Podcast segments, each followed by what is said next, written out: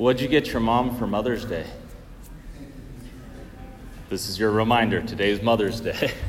right? So if you didn't get her anything, now's the time to go. Not now, after Mass is the time to go and, and get her something. But I also have some advice on what to get her. I mean, stuff is great. I'm sure she's like had some things on her list and she'll be very happy with whatever it is that you get her. But what she wants more than that is love. Right? It is for you to love not only in words, for you to love her not only in the gesture of giving her a gift, right? That's a beautiful thing. That's, that's us trying to uh, show our love in a material way. That's all great. But ultimately, a mother's heart, like every other heart, desires real love. That, that, that it be reciprocal. The love that she has shown you over the years, that you show it back. That you say, I appreciate so much what you have done for me. I, I, I, acknowledge the love that was behind so much of the stuff that maybe even as a teenager I rolled my eyes at. And, and I want to give you back that love. That as you took care of me, I want in whatever way I can to take care of you. And there, in that dynamic that we have, that every Mother's Day we think of how tender the love of a mother might be, we also can think of how every love is a reflection of the God who is love. Right? That, that He is the one that perfects where our love was always imperfect. Because we might have had a great relationship with mom, or we might have had a pretty tense one. We might have experienced such a tender and wonderful love from our mother, or we might have just longed for that kind of love and never received it. But what's beautiful is that in God we have the perfection of every love we could ever imagine. That God has a, a much more nurturing love than even the greatest mother ever could. He has a much uh, stronger love than any father ever could have for us. He has all of that love that we've ever desired, and He pours it out upon us. And so today, as we thank God for mothers, as we pray for our mothers, as we hopefully show our love to our mothers, we also go to the God who is love and we say, Lord, I want to reflect a bit on your love for me. I, I, also want to learn how to love you back better. Because there's something incredible that, that, that happened that we read about in our, our readings. God created all out of nothing. Out of nothing, he created everything that is, and his sole motivation uh, for it was love for you. He had no need for a physical creation right? He was perfectly content. Father, Son, and Holy Spirit, a perfect communion of love. If anything, creation would complicate matters. And yet he said, I'm willing to make things complicated because I want you to exist. Yes, you specifically, I want to exist. And then he guided this creation in this most marvelous way. He, uh, even when humanity turned from him, he relentlessly pursued creation, or he relentlessly pursued the men and women that he created in his own image and likeness, and he did it all for you. First, we read that he had this long, generations long relationship with the Jewish people where he was progressively revealing himself so that they could know him as he is. And then in the fullness of time, he came, human, onto the scene in Jesus Christ. And it was all for you. It was all for you to be able to know who God is, in whose image you've been created, and the destiny to which he calls you. Then from the Jewish people, it expanded to all the nations. And that's what we read about in that first reading.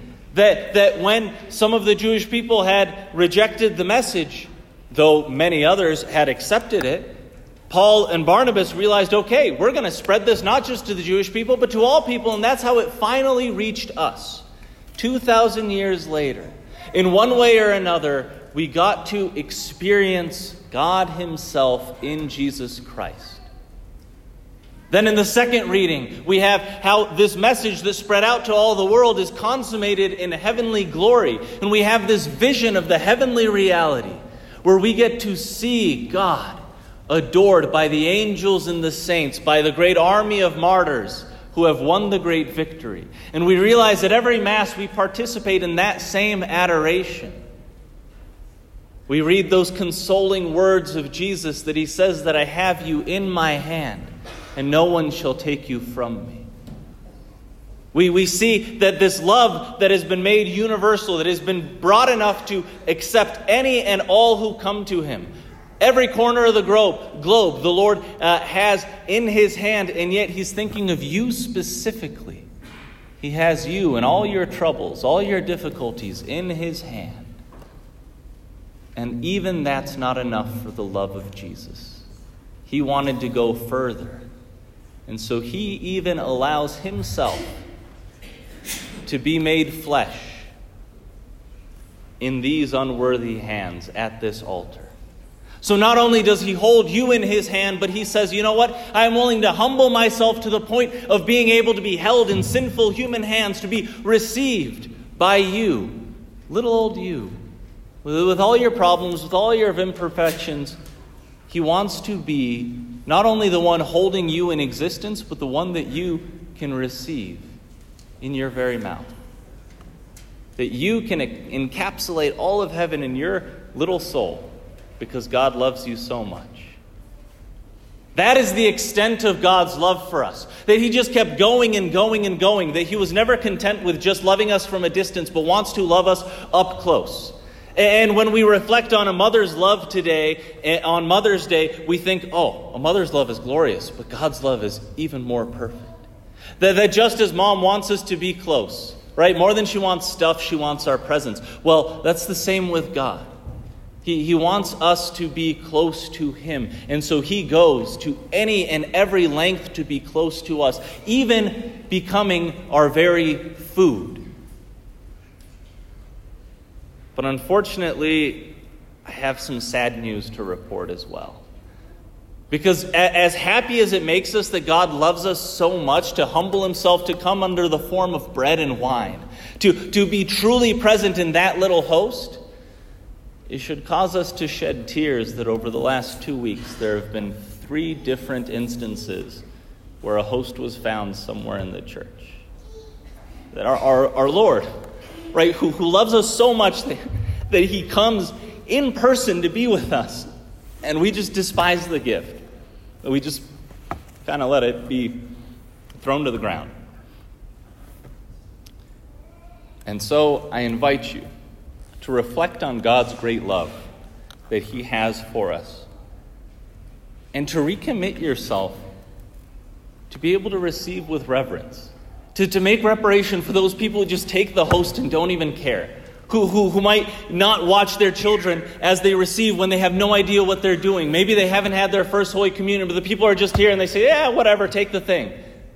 And then our Lord, who loved us so much, is neglected, thrown to the ground, crushed up. I invite you to please, as the angels and saints adored the Lamb of God in heaven, that you adore him during communion time here. That when you receive, receive right there don't leave with the host. I get it. We confused you over the last two years. Our communion policies, just church wide, have been terrible of telling you, yeah, take the host 10 steps that way, that way. We don't have to do that anymore. When you receive, receive right here. So that we can ensure as much as possible that the Lord is never neglected. That that host is never found elsewhere other than dwelling within your body and your soul. If you see someone walking off with the host, know that that happening is actually worse than if they took all the gold in this place and, and, took it and sold it and pawned it off. If they burned the church to the ground, that would not be as bad of a thing as for the sacred host to be disrespected. And so please be vigilant with that. If you are bringing a guest, thanks be to God. It's so good to have people here, but let them know ahead of time. The communion is for those who have made their first Holy Communion, for those who understand that this is Jesus Himself. That if they have not made that first Holy Communion, if they are not Catholic, if they don't share that belief, then they shouldn't be receiving. They can come up, they can receive a blessing, they can remain in their pews, they can play, pray from there. But I can't say that individually to each person at each Mass, but you can. If you see that someone clearly doesn't know what's going on, you don't have to shame them. Please don't shame them. You don't have to be mean, but you can say, you can ask them, I'm sorry, have you received before? Are you a Catholic? Do you understand what's going on here? Can I help you?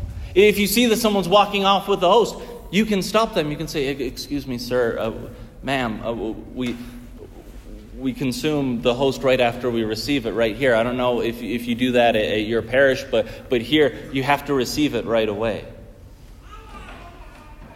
So I can't stress that point enough. That God's love for us is so extraordinary that even the greatest human love that we've ever experienced, maybe that of our mothers, pales in comparison to the love God has for us. And I call for us as a community to love Him back. Just as the greatest gift we can give our mothers is to love them, to say, As you took care of me, I want to take care of you. So, the greatest way that we can love Jesus is to say, As you have taken care of me, as you hold me in the palm of your hand, I want to take care of you. I want to make sure that you are never disrespected. You who love me so much that you are willing to fit in the palm of my hand as well. When I receive you, I will do so with devotion, and I will be vigilant that never will your presence be despised in such a way that I can allow for it that someone takes you away from this sanctuary, does not consume that, that sacred presence of you and the host, and instead just throws it to the side. Kind of a heavy homily, but it ends on the good note that Jesus, right, three times in that Stations of the Cross we have there, he fell. And it should hurt us just as much that he, that he falls in his sacred host ever. But even after that, he rose. Right? And so this isn't because God is necessarily hurt by the fact that, that, that we might neglect his presence. It's that it hurts us to realize that we've failed in love in these different ways. But the beautiful thing about those who have failed in love is that God's grace can make us victorious in love right? That, that from this day forward, we can actually be a community that, that loves Him more than any other community ever has. That we can be extra vigilant and extra reverent when we come to receive the holy, uh, the, the sacred host. That when you receive today, you can have such an act of love in your heart that it can make all of heaven rejoice because this one soul loves Jesus so much. And so we receive with that kind of a reverence. We thank God for the love that He has for us, and we recommit ourselves to have an ever greater love for Him as well.